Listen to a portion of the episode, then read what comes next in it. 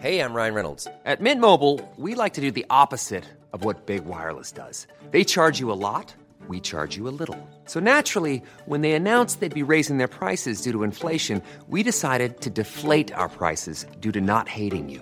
That's right. We're cutting the price of Mint Unlimited from thirty dollars a month to just fifteen dollars a month. Give it a try at mintmobile.com slash switch. forty-five dollars up front for three months plus taxes and fees. Promo rate for new customers for limited time. Unlimited more than forty gigabytes per month slows. Full terms at mint mobile dot com.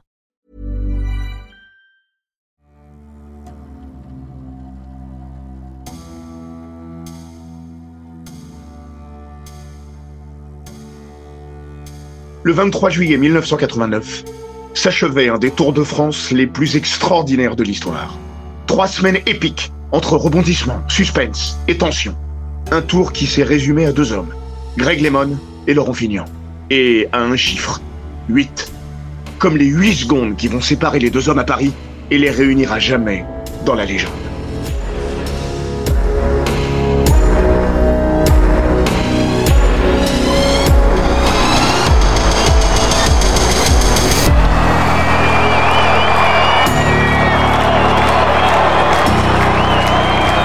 Bienvenue dans les grands récits d'Eurosport.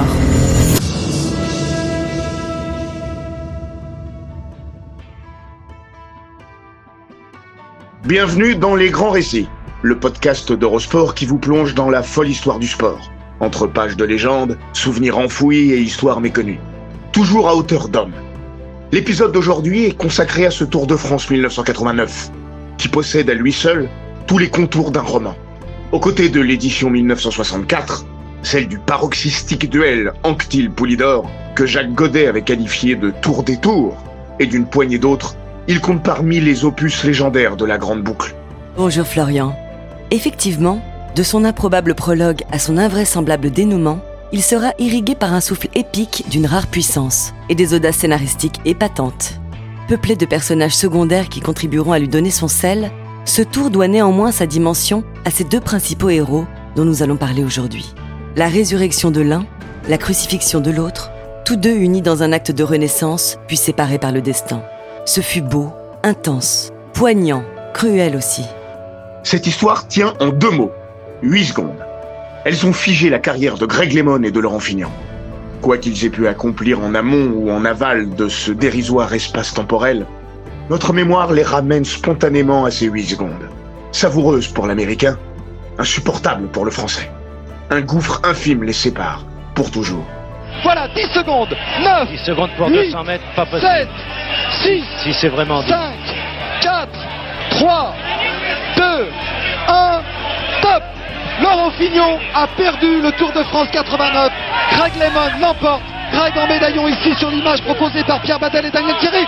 C'est fini, Laurent Fignon a perdu le Tour de France. Moment intense, moment d'émotion, Robert. Pendant les vingt et une années qui lui resteront à vivre, Fignon ne pourra jamais s'en débarrasser. Sa remarquable autobiographie intitulée « Nous étions jeunes et insouciants », parue en deux mille neuf, un an avant sa mort, s'ouvre sur ce dialogue avec un interlocuteur sans nom, puisqu'il incarne non pas un, mais des dizaines d'individus avec lesquels, on l'imagine, Fignon a eu cet échange. Ah, mais je vous reconnais. Vous êtes celui qui a perdu le tour de huit secondes. Non, monsieur, je suis celui qui en a gagné deux. Laurent Fignon avait raison. Il reste d'abord un grand vainqueur, surtout pas un loser. Fignon, c'est un palmarès de première main. Deux tours, donc. Un Giro et deux mille ans sans Remo. Une flèche wallonne. Mais rien à faire. Pour beaucoup, il reste d'abord l'homme des huit secondes. Une tache sur son héritage de champion. Il n'avait encore que vingt-neuf ans et sa carrière se prolongera encore quatre saisons. Mais au fond, sa trajectoire de champion s'est arrêtée là, ce vingt-trois juillet mille neuf cent quatre-vingt-neuf. Le cul sur le pavé des champs, et ironie suprême, le maillot jaune encore sur le dos. Après, ce ne fut plus Fignon. Il était très secret sur l'exposition de ses sentiments, mais pour moi, il ne s'en est jamais remis. Témoigne Cyril Guimard, son indissociable directeur sportif, pendant la quasi-totalité de sa carrière.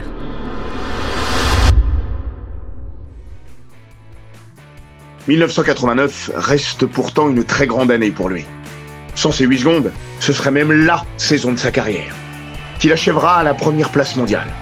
Au printemps, il remporte Milan-San Remo, son deuxième succès de rang sur la Primavera, puis le Tour d'Italie, avec lequel il avait un vieux compte à solder depuis l'escroquerie, comme il qualifiait l'édition mille neuf cent quatre-vingt-quatre. où l'organisation avait tout fait pour ramener Francesco Moser en rose à Milan. Passons. Le Tour doit maintenant parachever son comeback.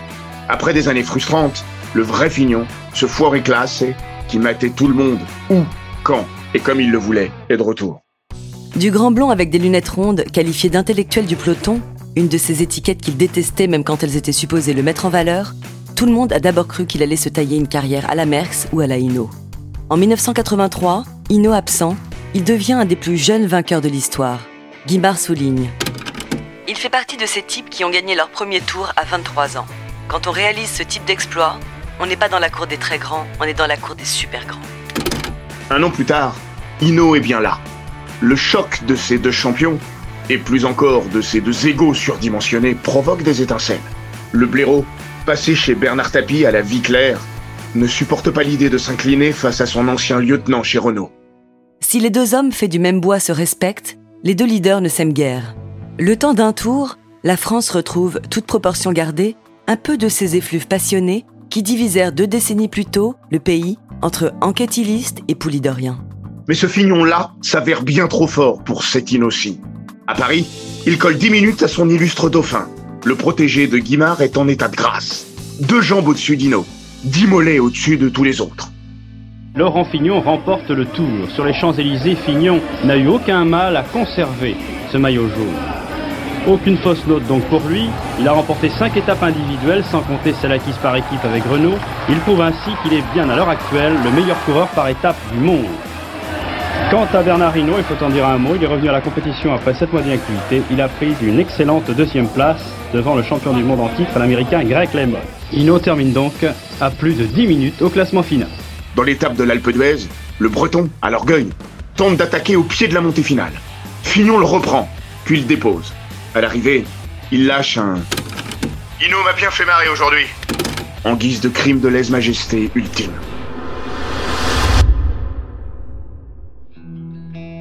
À vingt-quatre ans, Laurent le Magnifique règne sans partage. On parle déjà des cinq victoires de Merckx et Anquetil. Mais la rutilante mécanique va s'enrayer. Au printemps dix-neuf cent quatre-vingt-cinq, une blessure au tendon d'Achille l'oblige à passer sur le billard et à renoncer au Tour. Sans son problème de tendon, il est incontestable qu'il aurait avec Anquetil et Hinault le plus grand palmarès français de tous les temps, estime encore Cyril Guimard. Le début d'une série de problèmes qui, durant quatre ans, vont l'empêcher de se réinstaller durablement au sommet. Il contracte un staphylocoque sur la cicatrice de son tendon et doit à nouveau se faire opérer. Il en gardera une perte de puissance dans la jambe gauche.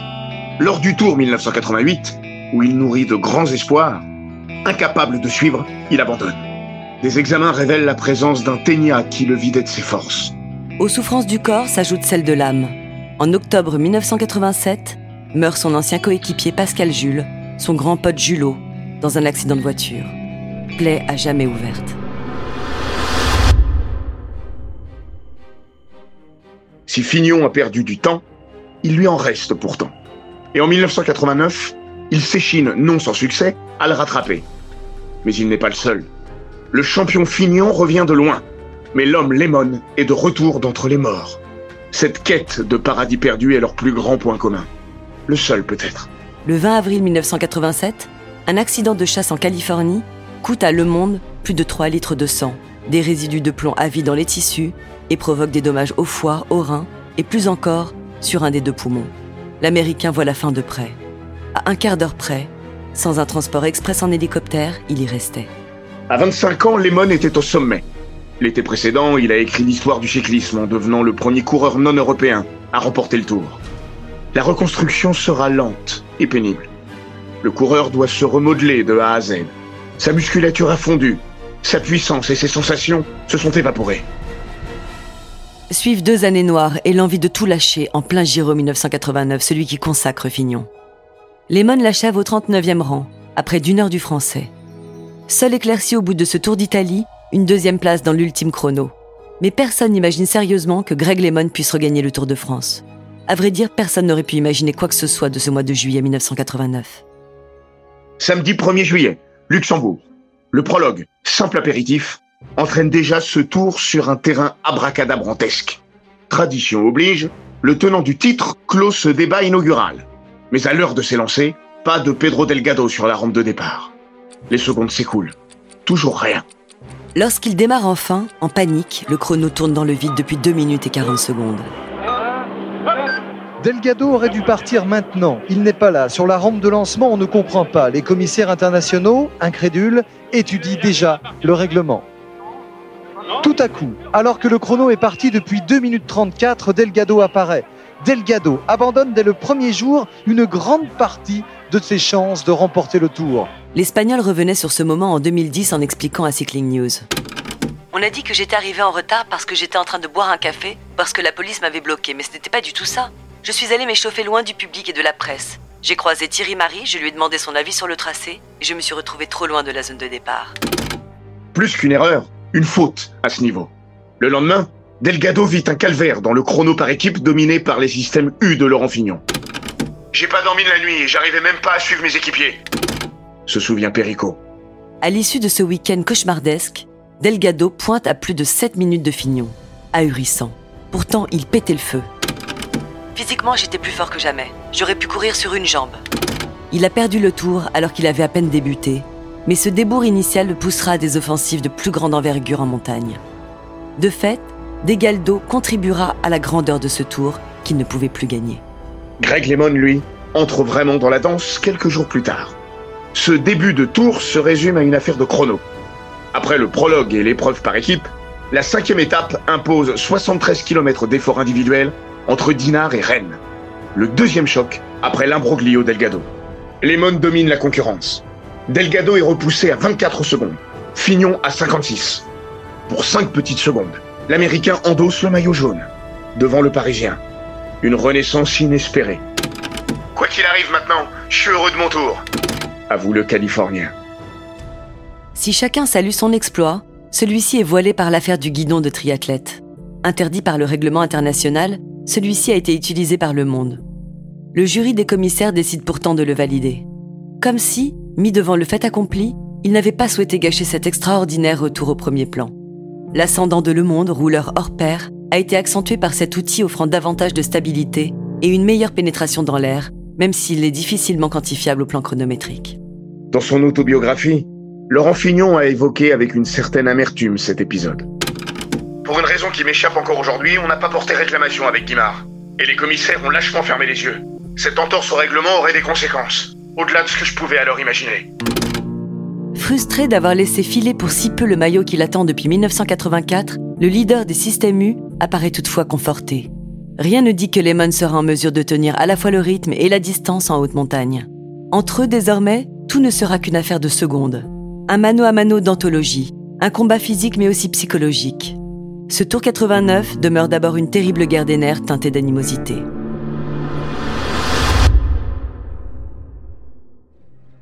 Fignon et Lemond ne sont pas les meilleurs amis du monde. Une détestation presque à sens unique d'ailleurs. Le Français ne cache pas son aversion pour l'Américain.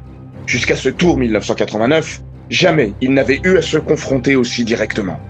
En dix-neuf cent quatre-vingt-trois et dix-neuf cent quatre-vingt-quatre, Lemond était l'équipier de Fignon chez Renault. Lors des deux victoires du Français, il restait un lieutenant, une menace diffuse, plus que concrète. Lorsqu'il a ensuite franchi chez La Vie Claire un cap pour intégrer la caste des vainqueurs du Tour, Fignon traversait une période noire. dix-neuf cent quatre-vingt-neuf concrétise l'inévitable confrontation si longtemps repoussée par les aléas des vies et des carrières. De Greg, Laurent n'aime ni le coureur ni l'homme. Au premier, il reproche son attentisme, son côté chef comptable, quand lui s'estime de la race des chevaliers. Du second, il exècre ce qu'il considère là encore comme une forme de calcul. Selon lui, Greg Lemond est quelqu'un qui a toujours fait attention à sa popularité auprès du grand public et des journalistes, qu'il brossait toujours dans le sens du poil et avec lesquels il a toujours entretenu des rapports à la limite du copinage, flirtant en permanence avec l'hypocrisie. Moi, je n'ai jamais su faire ça. Ici, la dernière phrase sonne non comme un regret, mais comme une incompréhension. La charge, implacable, est au moins partiellement injuste. Que l'Américain ait soigné son image est fort possible. Mais sa nature avenante et sa personnalité l'inclinaient naturellement vers les autres. C'est toujours vrai aujourd'hui, quand bien même il n'aurait plus d'intérêt. « J'ai toujours préféré rester moi-même », concluait Fignon à ce sujet. Sa rectitude était réelle, mais elle n'excluait pas que Lemond, lui aussi, fût simplement lui-même. Reste que dans l'esprit de Fignon, être populaire, c'était par définition être hypocrite. Il ne pouvait, c'est vrai, trouver personnalité plus éloignée de la sienne. Cyril Guimard déclarait pour le définir. Fignon, c'est un homme jaloux de sa liberté et qui fera tout pour la protéger, quitte à être antipathique, quitte à être désagréable. Mais on ne touche pas à son intimité. À la mort du champion, l'ancien mentor avait également eu ces mots. C'était un homme d'une grande sensibilité, très timide, un peu complexé. Il se protégeait derrière une forme d'arrogance qui le rendait impopulaire.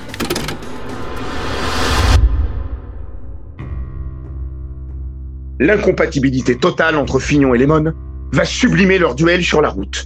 Dès les Pyrénées, le climat se crispe. Le Français reproche ouvertement à son rival de ne pas assumer sa part du travail, en dépit du maillot jaune, qui est alors le sien. Le Yankee se défend en rappelant la faiblesse de son équipe, la modeste A D R. De fait, Lemond est un homme seul sur la route. Peut-être que son équipe n'est pas à la hauteur, mais son attitude reste inadmissible pour un maillot jaune. Tempère Fignon. Et le Français de pointer la passe d'armes de Marie Blanc dans la première étape de montagne. Là, Fignon, aussi isolé que Lemond, doit assumer seul la poursuite. Ulcéré par celui qu'il qualifie de suceur de roues, le vainqueur du Giro va tenir sa première revanche dans l'étape de Superbannière, une des plus excitantes des quarante dernières années. Pedro Delgado en feu, il lance avec Charlie Mottet et Robert Millard une grande offensive. S'il cède la victoire au grimpeur écossais, le tenant du titre ségovien reprend environ trois minutes trente à Fignon et Lemond, tous deux à la peine. Dans le dernier kilomètre, l'Américain agonise et craque sous la dernière banderille, pourtant guère vaillante de son adversaire. La colère a servi de moteur aux Français. Que Lemond puisse rester dans ma roue jusqu'en haut, ça me rendait malade. Fignon, lui, reprend douze secondes, suffisant pour endosser le maillot jaune à sept secondes près. Cinq ans après, il renoue avec le fil de sa propre grandeur. Mais l'histoire ne fait encore que commencer. Ce maillot, Laurent Fignon va le conserver cinq jours, comme Lemond, entre Rennes et Superbannière. Le temps d'opérer la jonction avec les Alpes, salvatrice accalmie dans ce tour de feu et de soufre. Le temps aussi de profiter de la victoire de son camarade Vincent Barteau à Marseille, le quatorze juillet mille neuf cent quatre-vingt-neuf, jour du bicentenaire de la prise de la Bastille. À une semaine de l'arrivée, le dimanche seize juillet, se tient l'avant-dernier chrono. Sur les pentes du col de Manse et d'Orsières-Merlette, ce n'est pas un effort pour pur rouleur. Steven Rooks s'y impose devant la colonie espagnole, Lejarreta, Indurain et Delgado. Lemond n'est que cinquième, mais reprend quarante-sept secondes à Fignon, en difficulté et dixième. Le lendemain à Briançon, le Parisien en sept treize de plus.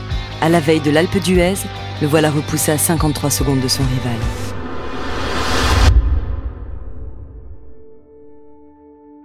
Avec la perspective des vingt-quatre kilomètres de chrono entre Versailles et Paris le dernier jour, Fignon est condamné à l'offensive dans les Alpes. D'autant que Delgado, lui, est désormais moins de deux minutes derrière lui. Beaucoup se demandent d'ailleurs si l'Espagnol, en dépit de son effarant débours initial, ne va pas mettre tout le monde d'accord. Mais il part de trop loin. Perico était peut-être le plus fort, mais jamais il ne reviendra à moins de une seconde cinquante-cinq du maillot jaune. L'Alpe d'Huez aurait pu, aurait dû rester comme le sommet de ce tour. Laurent Fignon a toujours rêvé d'y gagner. Lors de ces deux années de domination, il y avait pris le maillot jaune sans lever les bras. Le même scénario va se répéter ce dix-neuf juillet mille neuf cent quatre-vingt-neuf. J'aurais bien voulu gagner, mais bon, le maillot, c'est déjà pas mal. Lance-t-il bravache juste après l'arrivée. Fignon, réglé au sprint par Delgado, ne prend que la troisième place, une grosse minute derrière Gert-Jan Theunisse, le grimpeur batave de la P D M. Mais Lemond, tout de même cinquième de l'étape, lâche une minute dix-neuf secondes aux Français, vingt-six de trop. Entre les deux, le combat a été somptueux. Fignon a attaqué dès le pied de l'Alpe. Lemond a recollé. Puis il a remis ça. Une fois, deux fois, trois fois. Et Lemond est revenu. Encore. Toujours. Le leader de l'équipe A D R a même tenté d'en mettre une à son tour. Supplicié, Fignon a fourni l'effort nécessaire pour ne pas céder. Nous en sommes là à six kilomètres du sommet, lorsque les deux champions paraissent avoir déjà tout donné. Si Laurent Fignon va s'emparer du maillot jaune quelques minutes plus tard, il le doit autant à Cyril Guimard qu'à lui-même. Son directeur sportif, au volant, se porte à ses côtés. Attaque, il est cuit. S'il en avait eu la force, Fignon aurait rigolé. Il n'en peut plus, lui non plus. Et chacune de ses offensives, insuffisamment tranchantes, n'ont pas suffi à décramponner le maillot jaune. À quoi bon recommencer, au risque de se prendre un nouveau contre en boomerang ? Mais la phrase de son boss le titille. Alors, deux bornes plus loin, rassemblant ses ultimes forces, il porte une dernière fois l'estocade. Cette fois, affalé sur sa machine, à deux doigts de zigzaguer, Lemond le regarde s'éloigner sans réagir. Il va perdre soixante-dix-neuf secondes sur ses quatre derniers kilomètres, sachant que le dernier est de loin le moins pentu. Lemond en jaune, on croyait qu'il pouvait résister à Fignon. Non, il s'effondre. Fignon qui endosse le maillot jaune puisque Lemond a perdu plus de cinquante-trois secondes à l'arrivée à l'Alpe d'Huez. Fignon s'interrogera. Comment Guimard avait-il vu que Lemond pouvait subir une défaillance ?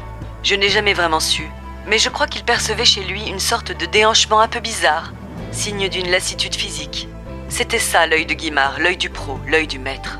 N'oublions pas que c'est lui qui avait formé Lemond, il le connaissait par cœur. Paradoxalement, c'est peut-être là, en cette journée où il aura provoqué le plus gros écart sur Lemond, que Fignon a perdu le tour. Ou en tout cas qu'il a manqué l'occasion de le gagner une fois pour toutes. Rendons hommage à Cyril Guimard, avec qui il n'a pourtant pas toujours été tendre. L'homme au catogan en conviendra dans son autobiographie. Guimard avait vu juste, et l'histoire lui donnera raison. Sur le plan sportif une fois encore, si j'avais pu harceler l'Américain au moment où il me l'avait dit, le tour était gagné pour moi. Définitivement. Je lui reprenais au moins vingt secondes par kilomètre.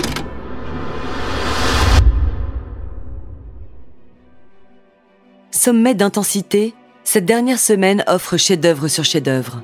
Le lendemain de l'Alpe, Laurent Fignon se lance dans un numéro solitaire sur la route de Villard-de-Lans. Malgré un vent de face dans la montée finale, et en dépit des efforts conjugués de Lemond, Delgado, Rooks et Theunisse, le maillot jaune s'impose et grappille vingt-quatre secondes supplémentaires. L'ultime étape de montagne, où Lemond signe une victoire de prestige en réglant au sprint Fignon, Delgado et quelques autres, ne change pas la donne. Le samedi soir, le peloton regagne la région parisienne en T G V. Fort de ses cinquante secondes de marge, Laurent Fignon paraît avoir fait le plus dur. Il en avait perdu cinquante-six sur Lemond à Rennes. Mais sur soixante-treize kilomètres, cette fois, le chrono Versailles-Paris n'est long que de vingt-quatre kilomètres. Vincent Barteau nous raconte. Dans le train, les gars de l'équipe commençaient à faire les comptes. On a gagné ça et ça, deux étapes, le maillot jaune, et cetera. Il croise ensuite Lemond dans le couloir. Il me dit « Hé hey Vincent, tu sais, j'ai pas encore perdu ce tour, hein ?» Ce que personne ne sait, y compris au sein de sa propre équipe, c'est que Laurent Fignon souffre depuis la veille d'une induration à l'entrejambe. Barteau résume. Il avait mal aux couilles, quoi. Le simple fait de s'asseoir provoque une vive douleur, alors pédaler. Le soir de la dernière étape en ligne, j'avais tellement mal que je ne pouvais pas aller uriner au contrôle antidopage, dira le maillot jaune. Il sera finalement effectué dans le train. Durant le voyage, il donne le change, masque son inquiétude, pourtant grandissante. Gare de Lyon, la meute médiatique est là.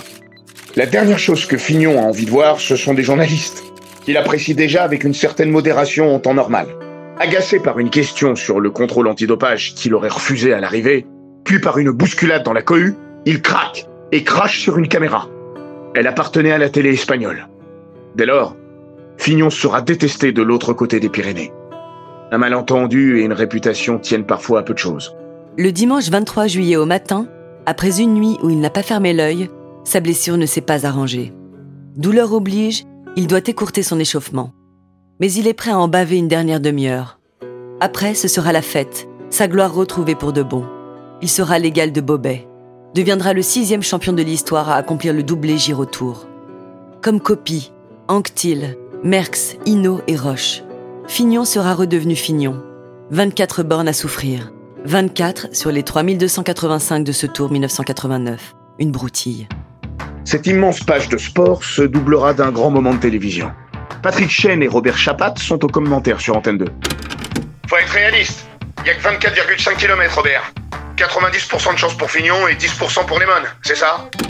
Interroge le plus jeune. Chez les Books, c'est ça, répond Chapatte. Vous mettriez de l'argent à neuf contre un, Robert ? Non, je suis prudent dans tous les coups. À seize heures douze, Greg Lemond quitte la rampe de départ. Il est coiffé d'un casque, profilé et équipé comme en Bretagne de son fameux guidon. Laurent Fignon, qui s'élance deux minutes plus tard, n'a ni l'un ni l'autre. Le guidon, c'est ça qui a merdé. Ils n'ont pas su se mettre au point après le chrono de Dinard, je ne sais pas pourquoi. Juge Vincent Barteau. Si l'effet de surprise avait joué en Bretagne, la question se pose effectivement. Puisque les commissaires avaient toléré cet outil, pourquoi ne pas l'avoir utilisé dans ce contre-la-montre décisif ? En deux mille sept, dans Le Figaro, le coureur français était revenu sur ce choix, ou plutôt ce non-choix. Le principe durant les grands tours est de ne jamais prendre de risques au niveau du matériel. Et ce guidon, je savais pas quel résultat il aurait sur moi. Si la position changerait quelque chose. On me l'avait proposé, mais on souhaitait d'abord le tester. Oh, une erreur, pff, non. Mais un regret, parce que je l'ai ensuite essayé et je me suis rapidement aperçu qu'il était simple à utiliser. Très vite, l'impression visuelle est saisissante. Rectiligne et fluide, l'Américain déploie à la fois un sentiment de puissance et d'aisance. Fignon, lui, semble davantage piocher, comme s'il peinait à emmener son énorme braquet. L'un virevolte, l'autre se bat. Au dix kilomètres, Antenne deux effectue via une de ses motos un pointage officieux. Ce premier verdict confirme le ressenti. Lemond a déjà repris dix-neuf secondes. mille sept cents mètres plus loin, au chrono intermédiaire officiel, l'écart grimpe à vingt et une secondes. Il ne reste donc plus que vingt-neuf secondes de marge à Laurent Fignon sur treize derniers kilomètres. Ce n'est déjà plus du quatre-vingt-dix dix. Robert Chapatte rappelle alors la blague de Lemond deux jours plus tôt. « Et si je gagnais le tour d'une seconde ?» Les deux hommes sont désormais dans Paris, sur les quais de Seine. Fignon y semble soudain plus à l'aise. Au kilomètre quatorze, son retard continue d'augmenter, mais modérément. vingt-quatre secondes. Il a perdu vingt-quatre secondes en quatorze bornes et ne doit pas en perdre plus de vingt-cinq sur les dix derniers. Jouable. Tendu, mais jouable. Il faut que Laurent s'accroche maintenant, parce que ça veut dire que Greg est très bien. Ça va se jouer à la seconde près. Lâche essoufflé Charlie Mottet qui vient d'en terminer. Sans le savoir, il prophétise le dénouement de ce dimanche de folie. Tout va se jouer dans la montée des champs. C'est dur à cause du vent de face. Puis, quand on vire en haut des champs, ça a l'air facile mais c'est long pour rentrer. Et on peut perdre facilement cinq à six secondes dans le dernier kilomètre. Rue de Rivoli, à cinq kilomètres du but, Lemond est revenu à quinze secondes au classement général virtuel. Fignon pioche de plus en plus. Lorsqu'il entre sur les Champs-Élysées, l'avenue du Martyr, le drame se noue. Sous la banderole des trois derniers kilomètres, il rend quarante-huit secondes à Lemond. Son maillot jaune ne tient plus qu'à deux secondes. À trois mille mètres de la fin de ce tour, il en est encore le leader virtuel. Pourtant, chacun a déjà compris qu'il ne le gagnerait pas. Extraordinaire, inouï, Greg Lemond reprendrait le maillot jaune dans cette, dans ce final des Champs-Élysées. Moment historique de ce Tour de France, moment historique du Tour de France. Juste avant seize heures trente-neuf, Greg Lemond en termine. Il a bouclé ce contre-la-montre à la moyenne vertigineuse de cinquante-quatre virgule cinq cent dix-neuf kilomètres heure. Sa femme Cathy explose de joie à son arrivée, comme si elle savait déjà. Greg vient se poster aux côtés de Jean-Paul Olivier. Le lendemain, les deux hommes seront à la une de l'équipe, immortalisés dans ce dénouement historique. On met un casque sur les oreilles de l'Américain. « Greg Lemond vous entend !» hurle Polo La Science à Patrick Chêne. Mais Lemond ne tient pas, il arrache le casque, se prend la tête dans les mains, ne veut pas regarder, puis se dresse sur la pointe des pieds quand même, pour réaliser qu'il ne peut apercevoir Fignon. « J'ai gagné ?» finit-il par demander. Oui, pour le restant de ses jours, Laurent Fignon sera arrivé huit secondes trop tard, ou neuf plutôt. En cas d'égalité, Lemond aurait été sacré vainqueur pour avoir terminé la dernière étape en ligne devant son adversaire. Laurent Fignon s'écroule sur le bitume brûlant des champs. Il n'est pas arrivé depuis deux minutes et ne s'est pas relevé quand Jean-Paul Olivier lui tend le micro. Moment presque insupportable. Jean-Paul, merci d'aller voir Laurent Fignon qui est couché sur les Champs-Élysées là-bas, alors qu'on vit ici une scène terrible. Regardez Laurent qui est assis ouais. ici, qui va être effondré, qui vit, c'est certain, et on veut les vivre avec lui. Des minutes les plus, les plus terribles de sa carrière. Il était le vainqueur du Tour ce matin. cinquante secondes d'avance sur Greg Lemond.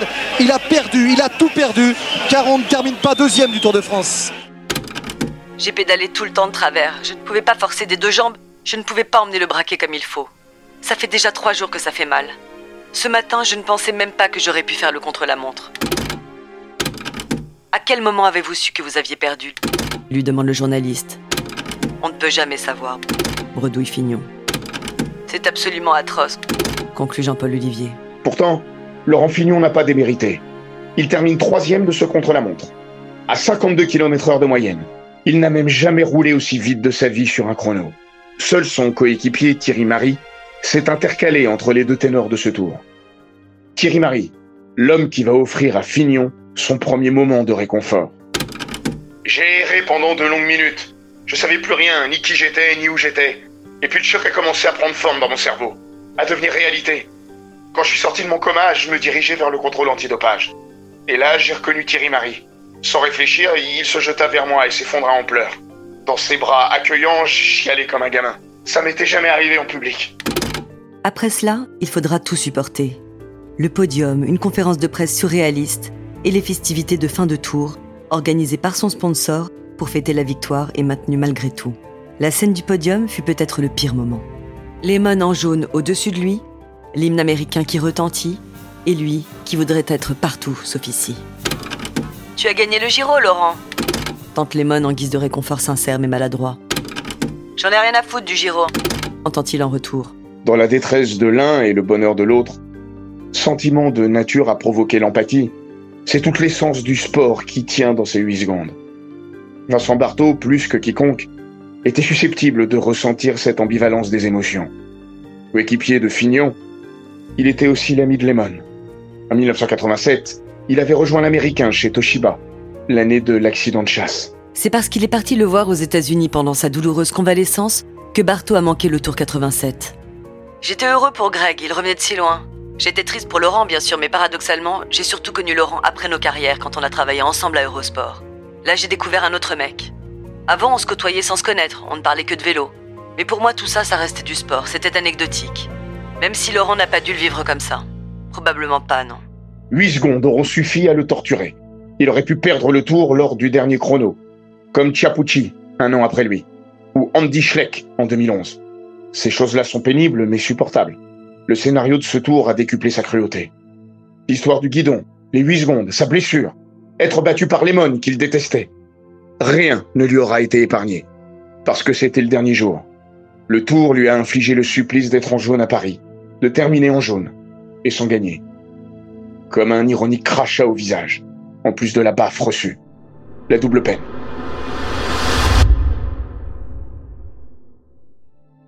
Laurent Fignon parlera des regards morbides dirigés sur lui lors de son retour à la compétition. Ceux du public, du peloton, des médias. Les Fignon huit secondes balancés par certains spectateurs au bord des routes. Il a toujours eu un côté poissard, a dit à sa disparition Cyril Guimard. Peut-être que cela ne pouvait arriver qu'à lui. Peut-être aussi que Barteau a raison. Tout ça n'était que du sport. Trente ans après, Fignon n'est plus là. Avec lui, s'est éteint une certaine idée d'un cyclisme à l'approche aventureuse. Ensuite est venu le temps des épiciers. Il avait presque fini par s'apaiser, comme s'il n'était plus en colère contre son destin. Il déclarait en deux mille sept, avec le recul, « Cela fait davantage pour moi d'avoir perdu que d'avoir gagné. Si je l'avais emporté, on s'en souviendrait plus. Il a été plus important pour la suite de ma vie d'avoir perdu du huit secondes que d'avoir gagné. Oh, même si j'aurais préféré gagner, aujourd'hui encore. » L'homme qui avait gagné deux tours avait appris à vivre avec l'homme des huit secondes.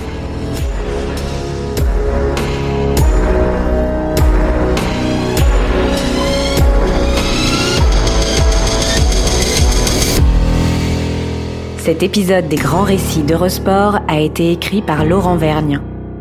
Il est raconté par Hortense Marin et Florian Bayou. Monté par Romain Redon et produit par Bababam. N'hésitez pas à vous abonner, commenter, partager et noter ce podcast sur Apple Podcasts, Google Podcasts, Castbox, Spotify, Deezer et toutes les plateformes audio.